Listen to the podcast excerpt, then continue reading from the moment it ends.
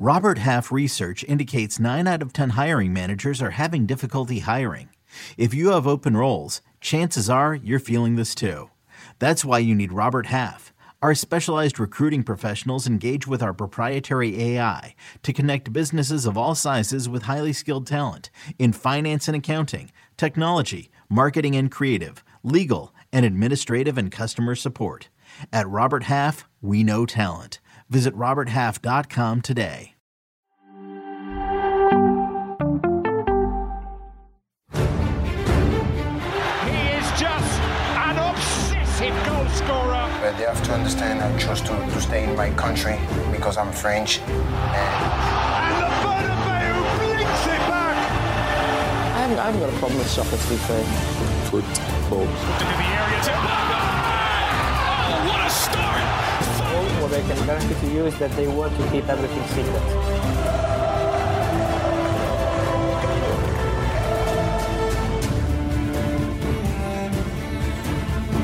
Welcome to House of Champions. My name's James Benge. I'm your host today, joined by Nigel Reo-Coker, Mike Lahoud, and Jonathan Johnson as we preview a stacked weekend of European football. We've got Atletico Madrid against Barcelona, we've got AC Milan Roma, we've got the glamour of the third round of the FA Cup. We'll talk some Chelsea, we'll talk some Robert Lewandowski. That's all on House of Champions right now. Remember, if you're jo- joining us on YouTube, you please do drop us a like, drop us a subscribe. It all helps to build our audience. We love having so many of you along, and make sure you're in that comment section, uh, letting Nigel Reo, Coker, and Mike know why they've got their their hot takes on European football so wrong. And Mike Lahoud, I'm going to start with you on the big game of the weekend. Well, I mean, some would say the big game of the weekend in La Liga, Atletico Madrid. Mm, slowish but okay start after uh, the World Cup, and Barcelona a really quite slow start after the World Cup and uh, some dramatic events in midweek. These two facing off against each other. What we what we thinking? Where, where's our head at going into this big game?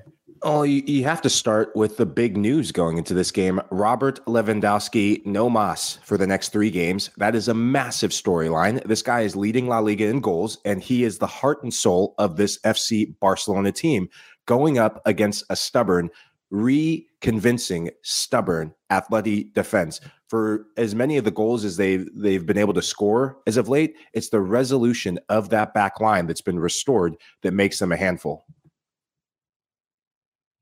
I think I have to agree with you, Yeah. Mike. I think that. um Oh, sorry. No, you want to go, JJ? My bad. Sorry.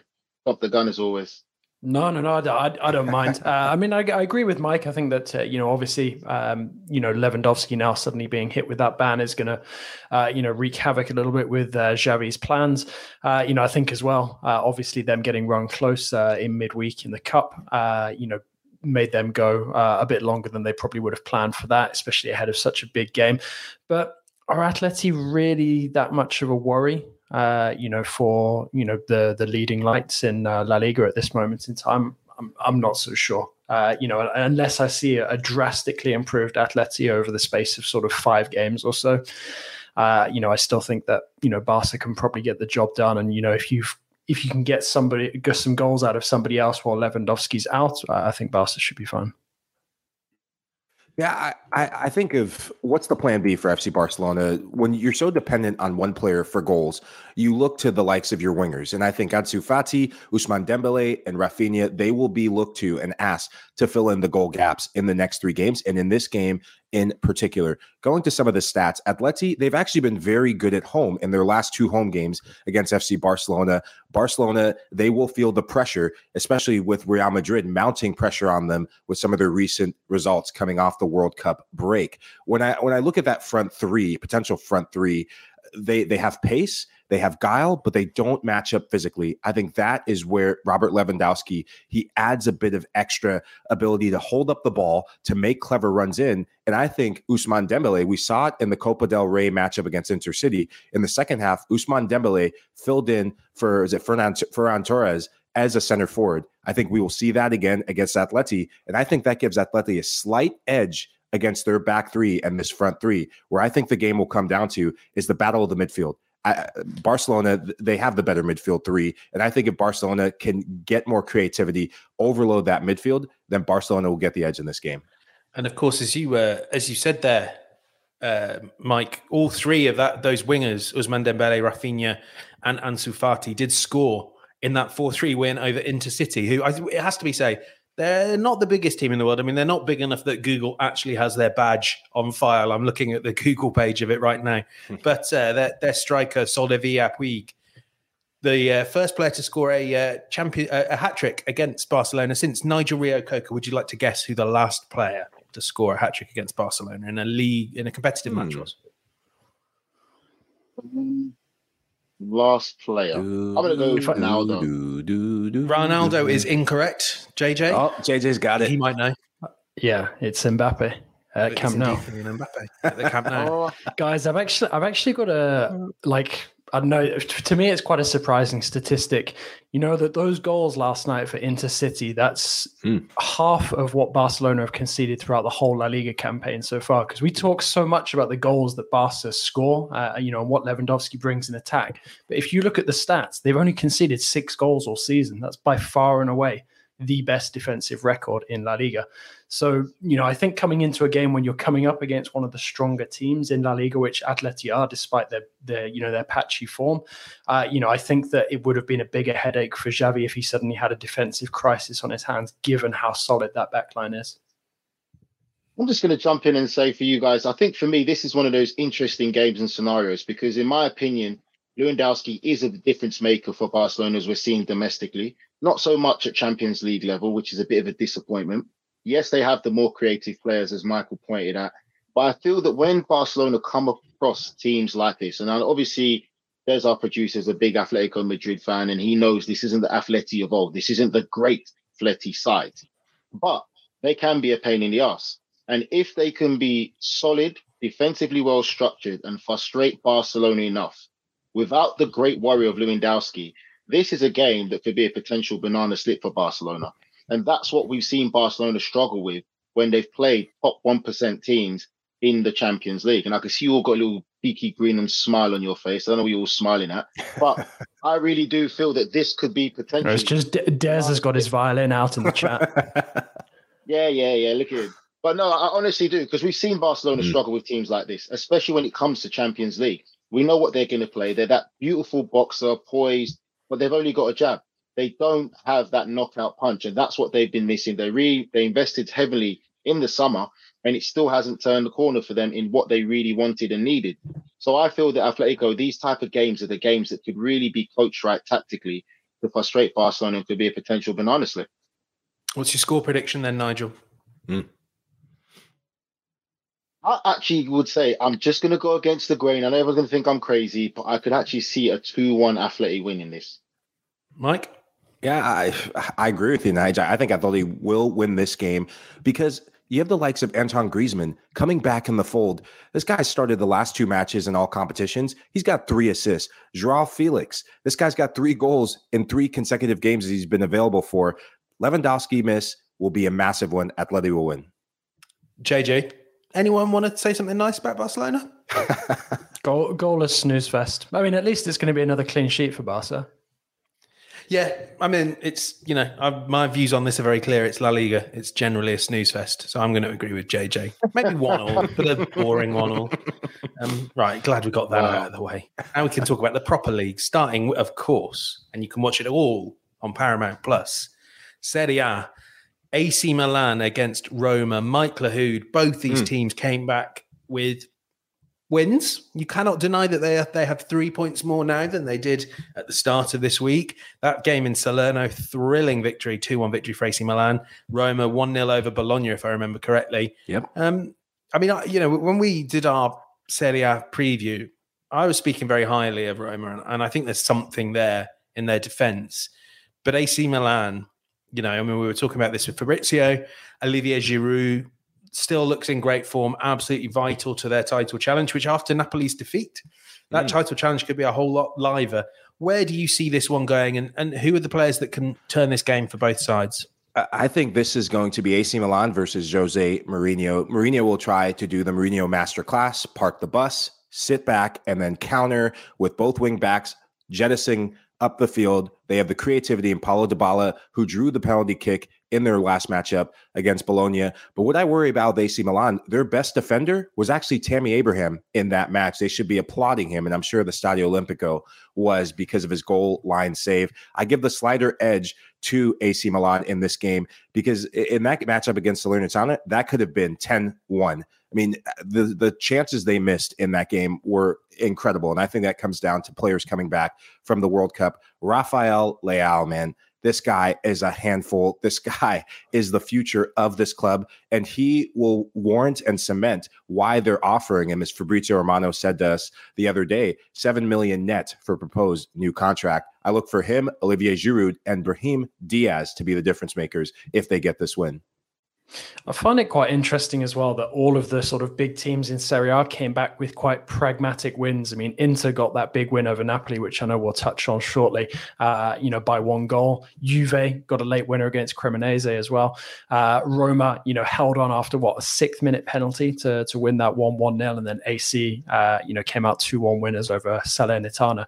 So to me, it feels like a lot of these sides at the top of the table at this moment in time are being quite cautious. They don't want to take any sort of unnecessary risks and potentially drop points, which I don't know is maybe where Napoli got themselves caught out. But for you know, for this one, I mean, it feels to me like this is the perfect opportunity for Roma to really, uh, you know, dig out some classic Jose Mourinho shithousery and try and pull themselves, you know, into this race for the the Champions League spots, like in a proper way. For for Milan, they really can't afford to. I mean, I'd say they can probably get away with a draw. They can't really afford to to drop, you know, all of the points. You know, especially given that they've just won back some unexpected ground uh, over Napoli. Uh, and I think these are the kind of games which, you know, if Milan can't get the win in, then it, you know, it might cost them, uh, you know, their shot to the title. Now, Nigel Reo-Coker, we all know those of it, those that listen regularly to this program as well. Kiss, kiss of death the kiss of death famously tends to me, come from Michael. Mike Lahoud. That's Michael. Yeah, the that- that is- I'm that is sorry, Michael Colin Lahoud's legendary kiss of death. But Yeah. Nigel Reo-Coker, I'm wondering if its transitory powers have passed on to you, you who were speaking in such glowing, such adoring terms of, of your Napoli side. And I think we have to be honest and give you at least some of the credit for their run to the Scudetto. I mean, I'm sure that, you know, their, their you know, that their, their star players are listening to House of Champions every week, feeling G'd up by Nigel Reo-Coker's latest bit of praise, and that's propelling them to greater heights. But Nigel, have you ruined their title challenge with your kind words that led to their defeat against Inter Milan? Definitely not. I think we spoke about it. It's funny enough, James, that we spoke about it in previous pods recently that all the teams who were undefeated in Europe now have actually come to an end. So every team now in Europe has been defeated. And eventually, in any title race, there's always that wake up call. There's always that result that goes against you. And in the sense of Napoli, I believe this is going to be a good wake up call for them. It's really going to shake them now to realize that they are serious title contenders and this title is theirs to throw away. It wasn't exactly like a complete convincing win. It was a great game of football, and we can still hmm. see why I really like and adore this Napoli side in what they do and how they play the game. I just feel that it's just a blip in the matrix, James, as you've seen many times covering all the leagues around the world, all the great title races we've seen. But it was inevitable, it was going to happen straight after the World Cup. And as we keep discussing, we still haven't really seen how the effects of the World Cup have truly unfolded in clubs. It's still going to take a couple of weeks till we really get back into that that rhythm and that groove to see where this lands. But I don't think that their title defense or their climb to the title is over. Mike, let's briefly touch from that game because I know you were watching Yeah. it because my phone was lighting up with texts from you about a game I wasn't really watching. Um, Inter Milan as well. We should talk about them. I mean, they will be looking at their trip to Monza as a very strong chance to get three points. They are certainly not out of the title race by any stretch of the imagination. And you know, it's sort of interesting. Three clean sheets in their in their last three games. I think the last time they conceded more than one goal was against Atalanta in early November. That defense looked a bit shaky early on, but do you think Simone Inzaghi's is getting somewhere? I mean, we should say as well, guys, guys, target. guys. This is this is this is all a polite way of James dancing around the elephant in the room, which is that Edin Dzeko scored the winning goal against Napoli. Yes, like I told you, James. I told you. I'm put more surprised, respect. I, you're surprised on Edin Dzeko. He's been. No, I'm Fuego. surprised James didn't bring up Lukaku. That's what I Yeah, was well, thinking. James would give Yeah. him Well, I'm. I'm about to. I'm about to bang the big drum on Big Rom, and Inter Milan. Romelu Lukaku was one of the best players on the pitch for about half an hour. I thought he was the best player on the pitch. He looked like the Lukaku from two years ago. He looked lighter, he looked more mobile. His ability to run off the ball, he was a handful. And I think that balance between he and Edin Dzeko, you could see chemistry there. You could see more chemistry than you've probably seen with Lautaro Martinez and any other striker. And Martinez is their leading goal scorer. Edin Dzeko, his ability to read and really be that playmaker of the front two, almost like a second striker, and Lukaku either holding up the ball or making runs, stretching back lines and stretching that Napoli back line, that was first class. And the rust a bit from Lukaku, that will come in time. I think this was a statement performance he needed to make after a very disastrous World Cup that he had with Belgium. I know injuries have been a crisis of a bit of a crisis for him this year, but there's a good feeling about Lukaku if he keeps progressing like this. For Inter, what I was most eh, eh, oppressed, impressed with was how physical they were with the Napoli players, how physical they were with Kvara. On the right hand side, Kvara didn't do much in that game. The player for Napoli who I, I think the rush showed the most was Peter Peter Zielinski. He had a few chances at the top of the box and in and around the goal that he should have put away and had some clean looks that could have made it 1 1 and a smash grab result. They go back to southern Italy with a, a tie, and everyone's talking about how great Napoli continue to be. Napoli is an amazing side. They're still Serie A leaders, and for good reason. But Inter, there's something about this Inter team that makes you want to hope a little bit. I love that comment from our good friend in the chat, Matt Osmond. Lukaku got the bad form out of his system in Qatar. I mean, boy, whoa, did he. Whoa, whoa. That was a colonic irrigation of the second half. I know where this is going let's just say this: he didn't get his bad form of his system. He's just being Lukaku in a system that works with him, which yeah. means I don't heavily get involved in the build-up play. I just want to run in behind, run into space, use my strength, and full credit to him. So that's what works for him. He's not like a Giroud to be a playmaker, build up, and be able to score and finish goals. So I still say he got his bad form. He's just playing in a system in a club that's worked for him and showing the best Lukaku we've seen in his entire career. Yeah, I, I, think that's so true, and I think people see maybe the the shape of Romelu Lukaku and expect a very different player to the player he is. You know, he's not very good with his back to goal. Thomas Tuchel really discovered that he is a runner. Like in that Chelsea Tuchel system, he was perfect for one of the wide forward roles, and yet people mm. kept kind of wanting to use him as a target man. He he can't lay the ball off as Belgium discovered, especially when he's not fresh and firing, he's not very good in the air. He's not very good at, at close range. But if you get him in a position where he can turn and run at defenders, by God, do they get scared? Just finally talking Serie A, and uh, it's very dispiriting that we have to discuss this topic, but I think it has to be said, not remotely surprising when we talk about the fans. Samuel Umtiti revealing in the last few hours, I believe, that uh, that he was racially abused by traveling Lazio fans. Now, this is a real problem that I mean, of course, Serie A and world football and, and the world has, but uh, the Lecce defender there, I mean, it's no great surprise to see that that Lazio fans traveling down to uh, Puglia did uh, did racially abuse him, and I think that's the saddest thing of all, isn't it, Jonathan Johnson? That, that when I saw this, I wasn't surprised, and I'm sure you weren't either. No, absolutely not. Uh, you know, I think if you were going to sort of put your money, I mean, obviously you wouldn't want to bet on something like this, but you know, if you were to to guess which kind of club was guilty of something like this, Lazio would be fairly close to the top of the list. I, I think it's doubly sad as well because when you look at the season that Lecce are having, expected to battle against relegation, currently going quite well in mid-table. But for Umtiti personally as well, he's had hell of a last couple of years, you know, sort of trying to battle back to salvage something of his career from putting his job on the line for France to help them win the World Cup in 2018. Uh, you know, and he's finally started to, you know, turn a bit of a corner. You know, he's going 90 minutes in this game, Lecce picking up three important points. Uh, you know, yeah, it's it, it's hugely disappointing to to hear something like that. And I guess I guess you know maybe the silver lining of this is you could say that he had the last laugh because Lecce got the win, uh, you know, and ultimately Lazio go home uh, empty-handed. But that's that's not the point. You know, the point is that you know this is an issue that needs to be stamped out, not just in Italy but in other countries in uh, in Europe as well. You know, we've we've been discussing the the situation with Vinicius Junior in Spain as well.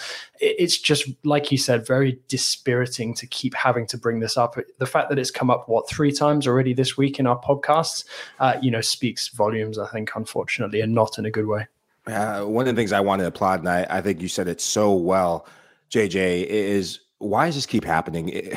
It, it's so frustrating. It's disgusting. And poetic justice was served with the result. But I want to applaud how Lecce, their team, and the players engaged this. They were supportive of Umtiti, and we've seen Serie A clubs. Juventus, I'm looking at you. Bonucci, I'm looking at you. In the past, handled this the wrong way. Last time I remember hearing a, a controversial racial abuse experience like this, Moise Kean, absolutely racially abused, goes off the field, and his captain Bonucci says he should have stayed on the field. That was classless by Bonucci, and they've since moved on from that. But I think Lecce, their players, handled it well to show support to Umtiti. Absolutely. Thanks for that, Mike. Thanks, JJ.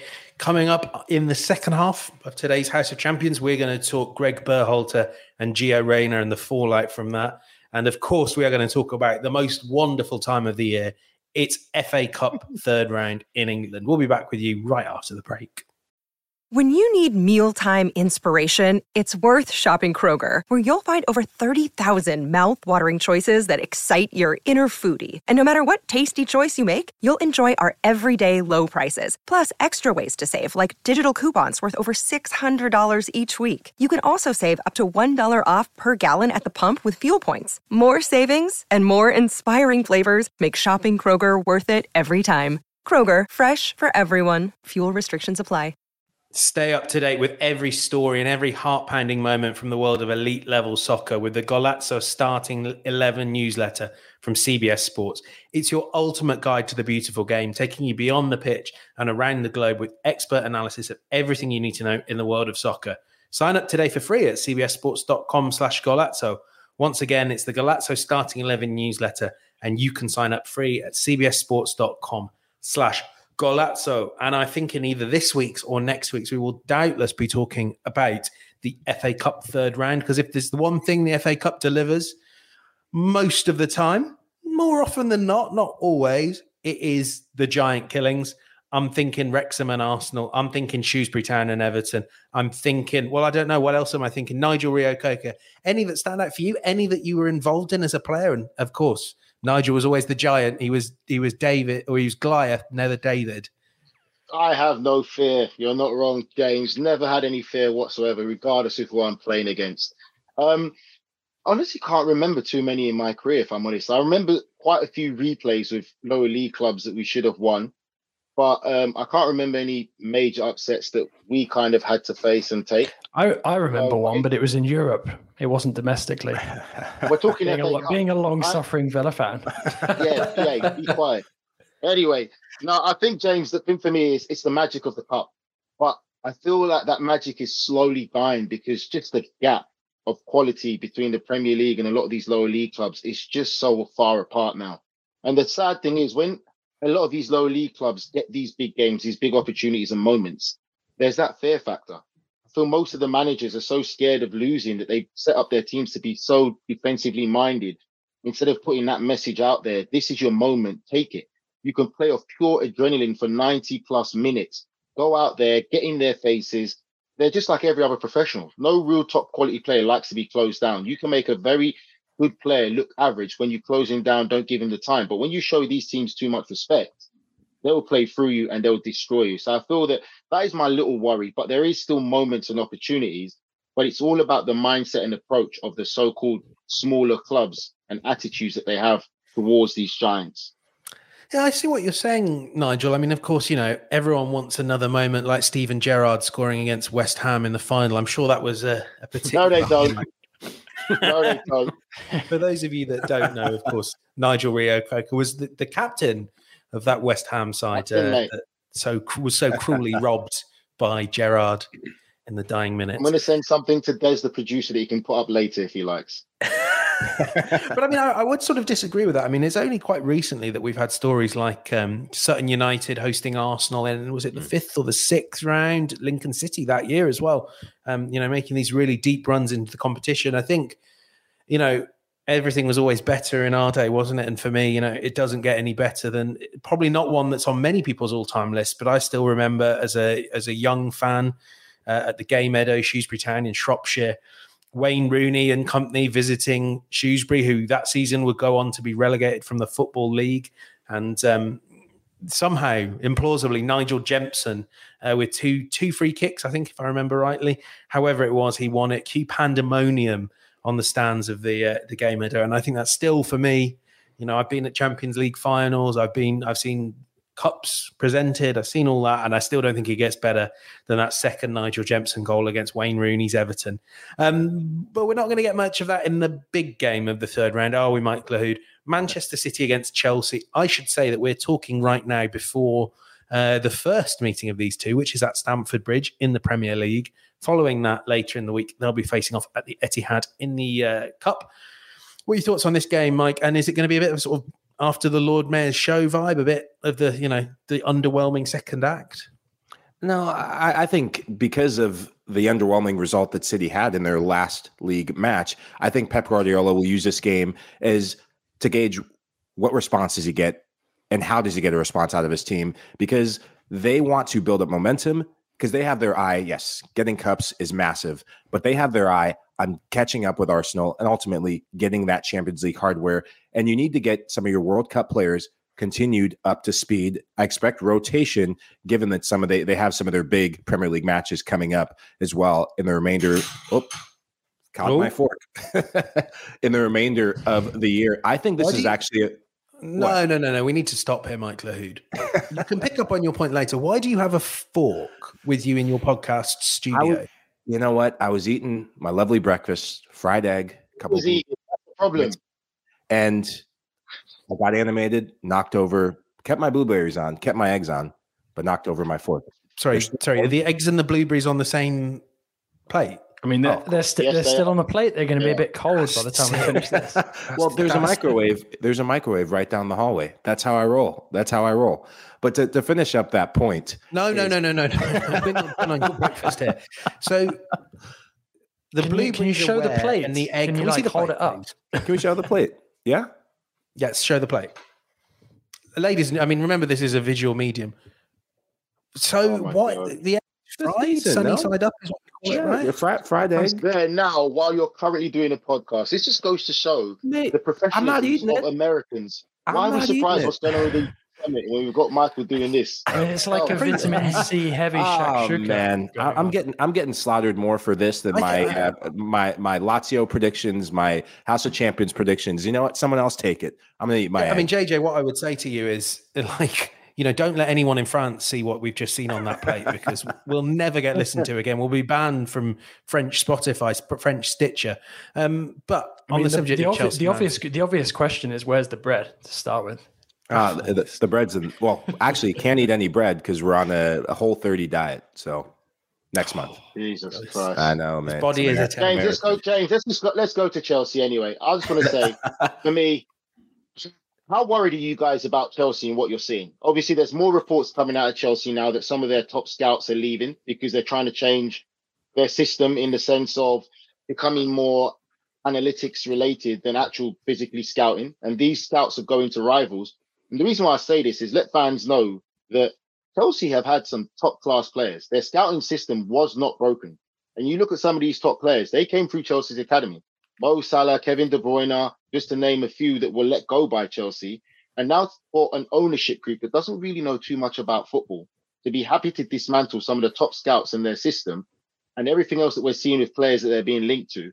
How worried are you about Chelsea? Well, I would be extremely, extremely worried. Not just, I mean, about the way that some of their business is being done. I mean, let's look at the player that, you know, as we record right now, has just signed Benoit Badiashile. Please correct me if I'm wrong on my pronunciation, JJ. But this is a left-sided centre back of of talent of promise. But that's a position where they've only recently signed Marc Cucurella. They've signed uh, Kalidou Koulibaly as well, who can play in that position. That's all since the uh, current regime took over. Cucurella, I believe, signed a seven-year contract. Badiashile, seven and a half. Now, when you're paying 60 million, 50 million for a player, putting them on that long contract looks great on your books when you're amortizing that whole fee over seven and a half years. It doesn't look anywhere near as as bad from a financial perspective. But I mean, I look at this and I think, does does you know do do do these managers fully appreciate, or does, does Todd Boehly fully appreciate kind of what a seven and a half year contract means in football? Because it isn't you know this isn't the NFL, the NBA, and I don't want to hmm. fall into that trap of assuming that American owners don't know what they're doing because it works differently in America. But if you sign someone to a seven and a half year, or I mean, you can't anymore, but if, say, in the NBA, you sign someone to a seven and a half year contract, that's pretty much it most of the time. You're definitely paying them that wage. If Badiashile is great, he's still going to want a pay rise. But of course, if he's a disaster, the current wage you have him on means no one will take him for anything other than, you know, subsidized wages and a year long loan. Um, and you're on the hook for pretty much his in half of his professional career. I guess the question there then, Jonathan Johnson, is is this going to be a move that in a year's time will be packaging alongside the Bakayokos and the Drinkwaters and the Baba Rahmans as as what on earth were they thinking? Badiashile, is he any good? I mean, it's, uh, there's a lot to, to, to kind of sift through that we've just uh, spoken about. Uh, I mean, in terms of Badiashile himself, very good pronunciation, by the way.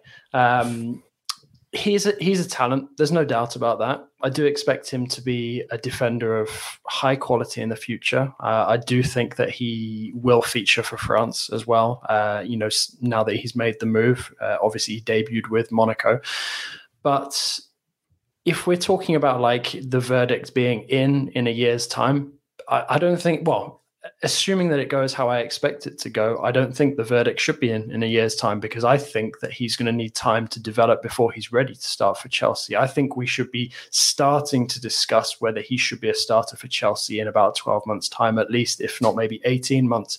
But obviously, that's not really going to jive with what uh, you know Chelsea are you know perhaps you know thinking for him. I think that if it's been well thought out, uh, you know this should be sort of a, a William Saliba move where he goes on a couple of loan spells or a lengthy loan spell with one club, continues his development, uh, and then uh, you know comes back, uh, you know, ready to compete and potentially be uh, you know a regular starter. If you're looking at those options uh, that Chelsea have at the moment on paper, Badiashile is not going to start ahead of them. You know, when Thiago Silva is fit, Badiashile is not going to play ahead of Thiago Silva. He's not going to play ahead of uh, Kalidou Koulibaly either. So, you know, this is definitely one for the future for me. Now, you know, did they absolutely need him? Okay, we can make the argument that you know left-sided center central defenders are very rare in the game. Uh, but you know, like you said, it, it is a huge risk, and I actually think it's a risk from Badiashile as well to agree to such a long contract because when you look at some of the players who haven't, you know, sort of succeeded, you know, he's playing alongside. He'll be playing alongside Fofana, who you know we've forgotten about as well when we're talking about Chelsea's defensive options. But Fofana made the jump from, uh, you know, probably a a lower down league 1 club at the time, Saint Etienne, uh, to a lower level Premier League club, despite the fact that Leicester obviously have won the Premier League before making that move to Chelsea. This is a huge jump for for Badiashile. I don't see an obvious way for him straight into that starting eleven, uh, and I think that he risks, you know, his his development, which to be fair he needs, in certainly in terms of his consistency, uh, you know, sort of coming off course unless there is uh, a loan move that uh, that has been lined up. I guess we will see, but uh, it, to me it seems very very risky, and once again, uh, you know quite um, you know quite scattergun really for for Chelsea's transfer approach. It's basically let's try and buy everyone up who you know is being linked with any semi decent clubs so that nobody else can have them. I mean. The, the saddest thing I think in all of this is that Badiashile will arrive probably before the game tonight and be paraded in front of the fans. The fans who are livid that they might not mm. get Enzo Fernandez now. Yes, very good point. And one thing I did want to briefly hit on before we move on, because there are some other big games to talk about. But as we speak, Benfica head coach Roger Schmidt has been scathing of Chelsea, uh, accusing them of not negotiating seriously over Enzo Fernandez when they were told to pay the uh, release clause um, of 120 million euros for Enzo Fernandez. Um, so that's not going great. They're trying to steal Mykhailo Mudryk, a player who has publicly insisted he wants to uh, he wants to go to Arsenal, and I'm not sure how well that's going to go either. So troubling times at Chelsea and not a lot to convince you that, that they know what they're doing in the future. On the subject of clubs that haven't always known what they're doing, Mike Lahoud, and I do hope that you're not going to interrupt us with any any more snacks. No, Manchester United did, maybe didn't know what they were doing in the past, but look, everything's rosy in the garden. Four games since Cristiano Ronaldo left, nine scored, zero conceded, and now the chance to win a trophy, perhaps the FA mm, Cup. Mm. Mm. Second most victories of all time. I mean, it's you know it could be something to really mark a good season for Erik Ten Hag, couldn't it? Yeah, and it comes at an interesting time. They have three matches in a short span. They play tomorrow, then they play on the 10th, I think, in the EFL Cup, which you know, when you have multiple cups that you can win, it raises some questions about where do you put your priorities. That game against Man City coming up will be looming large and heavy on some of these players, and Ten Hag will have to be smart of how he rotates. I think you'll see more of a true starting 11 in this match because they will use this momentum to go into the city match and you'll see more of a rotated team in the FL Cup matchup coming on the 10th. For United, what I love has been the play of two midfielders in particular. Marcus Rashford is scoring the goals. He looks rejuvenated. He looks like the main man in attack. But it's been the consistent play of, of uh, Casemiro and Christian Eriksen. Christian Eriksen has arguably been their best signing and best player this season. And Casemiro, this guy does not get enough credit. His reading of the game, his ability to intercept balls in the attacking half is something that gives this team a new dimension that they have not had in years, not since the Michael Carrick days under Fergie. I think if he continues to improve, and he, he's also chipping in with goals in league play and in cup tournaments. I mean, this guy is the real deal, and he's doing it in his 30s. I think if Ten Hag can get more buy-in and continued buy-in from the likes of Antony to get back in form, uh, Anthony Martial, the two Anthony's, getting them on the score sheet in cup competitions like this, I think Manchester United could end up with a really successful season. Nigel, uh, Frank Lampard very much teetering on the edge. Is this a game he m- might want to lose in normal circumstances, but kind of finds himself having to win? Big game Frank Lampard, James, and you know it. He's under pressure. That loss to Brighton in the Premier League was basically one of the final nails in the coffin. And I think that it's just a matter of time. You know, we've seen links before. Personally, I've seen the links, and I believe it could something that can happen of Wayne Rooney returning to Everton to become Everton manager. And I feel that people would say, oh, you're crazy. Why Wayne Rooney? He doesn't have the experience. He hasn't done nothing. He's an Evertonian. He's one of their hmm. own. And I think that the fans will take more love and kindness to him, to Wayne Rooney, and give him the time to build Everton and turn Everton around because he understands the fans from a deeper level than Frank Lampard would. And Frank Lampard's not stupid. He knows when he takes jobs in the Premier League. All these managers do. There's pressure that comes with it. So he's really under pressure. And if it's another loss, I can see Frank Lampard probably getting the sack now. I love that Rooney idea, and I think we have to say he's got some experience at dealing with with crisis clubs, and it's hard to know whether Derby's good preparation or hasn't even given him enough insight into the disaster that is Everton. We are going to come back to the FA Cup. Go on, Mike. Well, I just wanted to finish quickly. You're right in what you're saying, but I think the difference of Wayne Rooney going there is he understands the fans at a deeper level. Agreed. Fans look at him as one of theirs, so that's why I think that plays a complete different dynamic of looking at that situation. Also, also, when was the last time that he was linked with the job? Because he might feel with the full second half of the season that he actually has time to turn their form around and get them away from the relegation zone. Whereas before, he might have been walking into what I think many people felt was doomed. I mean, yeah, it, we were talking about him when Everton ago? looked like they were dropping out of the Premier League. Yeah, I think that was when Lampard um, left or arrived about a year ago, and I think maybe now, like you say, JJ, he he might almost benefit from the expectations having dropped to the level where I don't think anyone would think he was a failure if he took them down. That squad is a squad mm. when you run through the starting eleven that that looks like it should be hovering above the uh, the drop zone. I mean, Lampard's still maybe not getting the best out of it, but it's not a great squad. Um, so maybe now is the right time for him to jump. Right, we will be coming back to the FA Cup before the end of the show. Um, but before then, I need to get give Des a moment to uh, to pull up some FA Cup fixtures. Before then, let's talk about everyone's favorite topic for this week. Everyone's oh, actually, the, the fixtures are here. Let's do it now and hope that Des can fix this in the edit. I'll start with myself because this was my idea, and I uh, therefore I think it's incumbent on me to to make a start. This is FA Cup third round. This is giant killing Sunday, Saturday, every day of the week.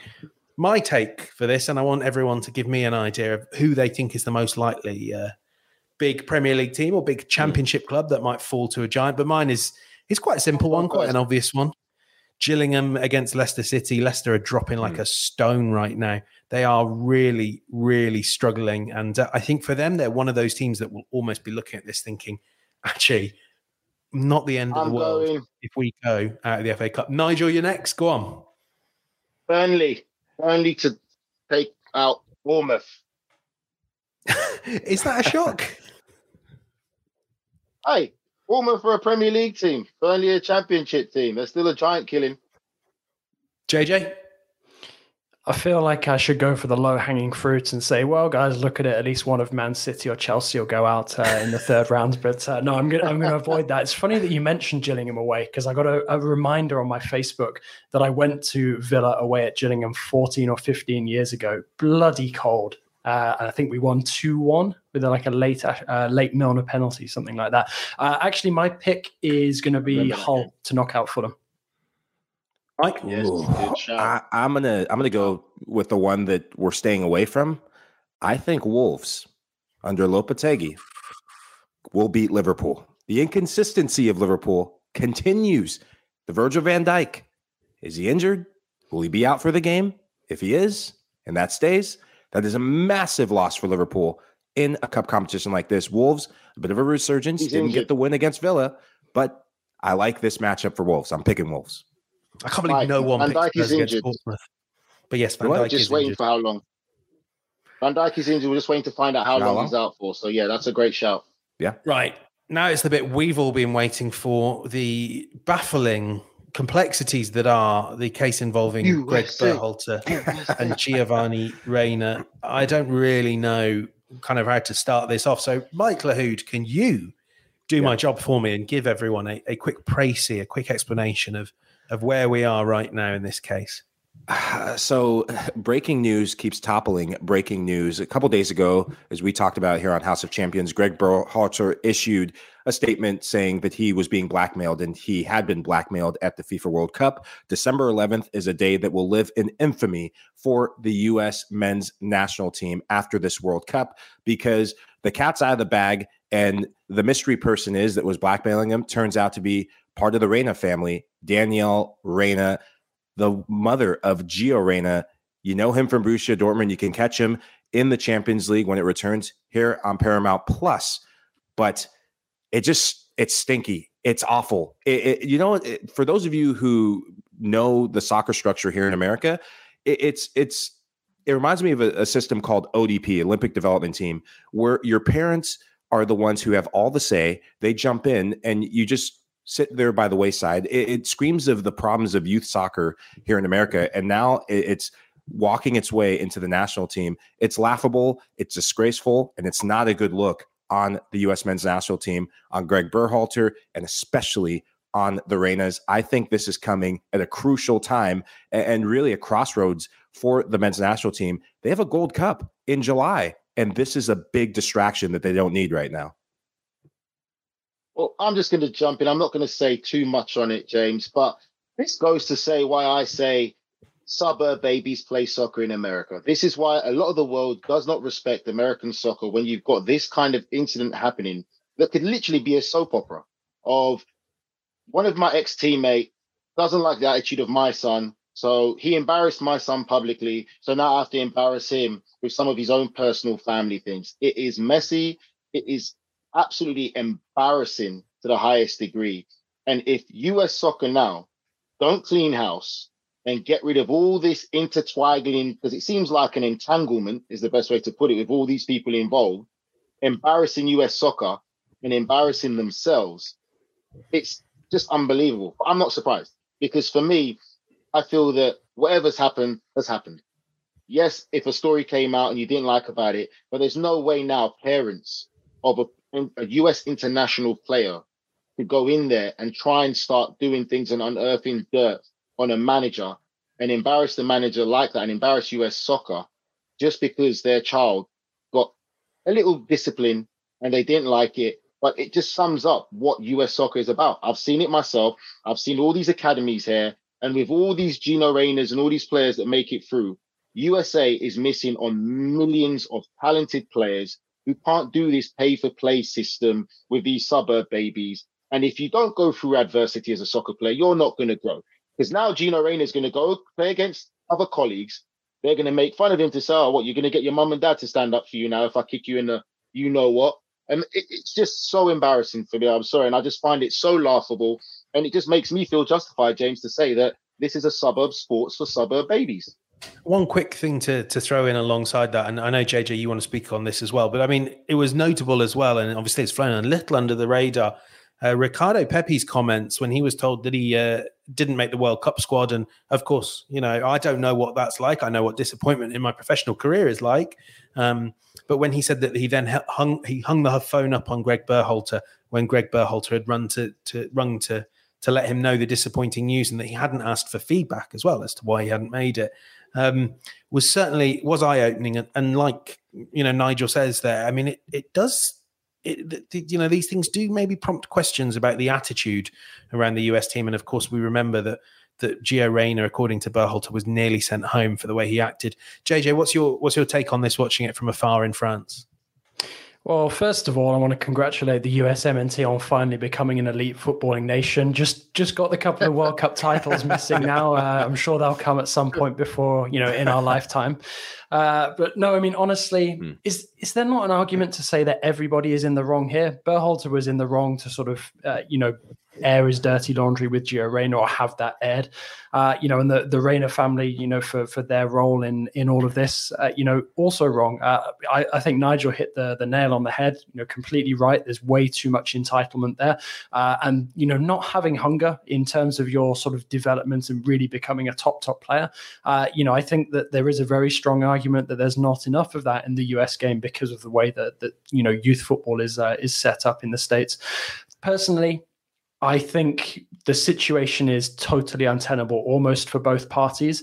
I don't see a way that Berhalter can really continue as manager. I think it's already quite telling that I think it's going to be his assistant Hudson who's going to, uh, you know, run the USMNT at the end of the month for the friendly games. Uh, and also, how how do you bring somebody like Reyna in, uh, you know, back in in the future? Certainly not if Berhalter remains coach, but even with a different coach, you know, somebody who presumably will also know, uh, you know, Reyna, considering that he, uh, especially Claudio Reyna, obviously because he's you know such a, a big, uh, you know, sort of part of you know know American footballing history, certainly in a modern sense. Uh, you know, I also think it's a bad look for MLS, given that you know Claudio Reyna is obviously in a position. I'm not going to expect Mike to talk about that, but you know, he is somebody who has an active club role. It is, uh, you know, it, it is hugely. I mean, I'm not going to say hugely entertaining, but it's it, it's kind of you know you can't take your eyes away from the situation for a minute to see how it develops because it, you know there are so many different moving parts to this uh, scandal. Thanks for that, everyone. I mean, look, this is it, like like Nigel says, this is a soap opera, and that's why. I mean, there are some really important issues here that we need to unpack, and equally, it has to be said, I can't keep my eyes away from it in that soap opera way. Uh, comment here from Andy SVT8.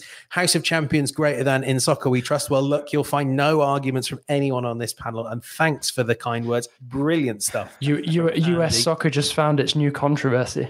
However, yes, I mean we are t- we are talking a burbling rivalry. This is when I discover that Andy is one of Dez's burner accounts, or Mike Lahoud's as well. However, if you do want the ultimate breakdown on everything going on here, and I listened to their last episode and it was excellent and so informative. Agreed. And these guys really know the situation here. I mean, if you've been following Heath Pearce on Twitter, you know he was ahead of the game on this. So remember, 3 p.m. Eastern today. Jimmy, Charlie, and Heath, they'll be breaking it down on In Soccer We Trust. Andy, I guess you won't be joining them, but you'll be back here soon. We'll be bringing you more on this. Don't you worry. Right, let's head into it. Nigel Reo-Coker promised us that in this audio podcast we would be seeing a photo very soon. It's news to me. Here it is, Nigel Reo-Coker. Is that with Prince William? Look how handsome he is. Yes. Did he hit you? he hit me. You must be crazy. We did to Prince Harry. He, he looks like he's about to taser you. you in the neck so what's going through your head, Nigel, when when Steven Gerrard takes that shot? Mm. You know what? It's just was, it's, the penny's just no. dropped. He te- he tells you to join Villa at this moment, doesn't he? yeah. yeah, he does. To be fair, he said Villa needs you. Uh, no, honestly, for me, it was just because I jumped to try and block it, and as I've turned, you just see the flow of the ball just look like it's going out and come back in in a Roberto Carlos type of way. And we had Shaka Hislop in goal, one of the best goalkeepers at the time there as well. Fantastic goalkeeper, but no keeper was saving that, and it was just a fantastic strike, and that's what the magic of the cup is. It literally was. I mean, I, I remember this final as clear as day, JJ and Mike. I'm sure you're the same. And it stayed in the history books, hasn't it? I think people would probably say it's the greatest FA Cup final this century. For One you, Nigel, uh, or neutral. Is it? Does that make it easier, like that it, it ended in such heartbreak to know that you were part of this special occasion? Or I mean, I could imagine it could make it harder as well. It hurts, but you know what, James? My mentality is this, and when I talk to young players and give them advice, I always say, as long as you can look at yourself on the pitch and know you gave everything, you left everything you could on the pitch, that's all that matters. You can't change moments like that and when things like that happen. And for me, the way that I say and I know that I did is because every fan that you meet that speaks about that FA Cup says how much of an amazing FA Cup it was. And even the neutrals who watched it said it was just an amazing game. So there's no one that's ever come to say, oh, you could have done this, you could have done that. And that's why I always give the advice to young players leave everything you can on the pitch. And when you do, you'll feel probably a little bit more satisfied as much as you've lost the game when you're still a winner. But at least you left everything on the pitch. And then, you know, there's never going to be any doubts in your mind or any, you know, second thoughts. Go and dig that game out on YouTube if you can, people that are watching, because we're wrapping up here. Um, I mean, I'm just remembering Dean Ashton. I'm sure everyone else is the oh, same. Yeah. God, what a player that guy was. Um, but that is it for us. Nigel, Mike, Jonathan, thank you so much for joining me. And to you watching and listening at home, thanks so much for joining us on House of Champions please take a moment to leave us a rating and review on your favorite podcast platform. It really does help us get out there. We're on Apple Podcasts, we're on Spotify, we're on Stitcher, anywhere that you listen to your podcast, we're there. We're also available on YouTube. Subscribe to us on the channel, give, leave us a review, leave us a like, and we will see you very soon on House of Champions. Except Nigel has one more thing to say, which probably means I need to record this ending again. But Nigel, speak. no, you don't. Great ending. I was just going to say, Ladies and gentlemen, tune in for the next time we're on. Then we're going to find out who the father is in this great USA soap opera. Oh, jeez.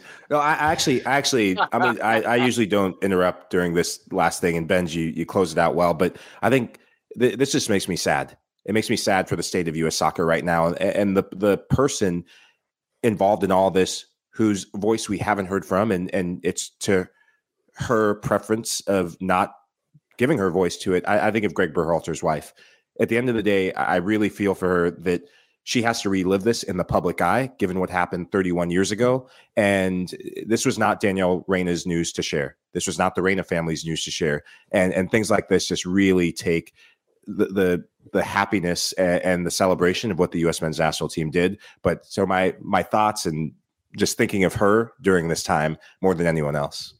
I agree wholeheartedly on that. And I think it's really important that as much as we cannot help because this is human drama, even if it's, you know, whether it's fictionalized or real, people can't help but be sucked into the stories. We do have to remember that, you know, this isn't, it feels like a soap opera, but it isn't because the participants are really there. It's happening bef- in front of our eyes. And of course, you know, as, as Mike has explained very eloquently there, um, you know, there are people here who haven't shared their story, and, and maybe they were the people that should have been allowed to to do so. It's, it's dreadfully sad that this story's come out in that way. I just remind you, you know, we will be talking a lot more here on House of Champions, but of course, the guys on In Soccer We Trust will be picking it up throughout the coming days because I, I feel like this is a story that's going to run and run, not just for the next few days, not just for the next few weeks, but over the careers of these players, these coaches, and um, I mean that that certainly is the, the, sad part of it. And on that note, we will say goodbye. Uh, I'm not going to record the outro again and make you listen to it, but do please, if you're joining us right at the end somehow, do please make sure to uh, leave us a review. Listen to us on Apple Podcasts, Spotify, Stitcher, everywhere, and we will be we will be back oh so soon to talk about all the events in European football and beyond. Thanks so much for watching and listening. Bye bye.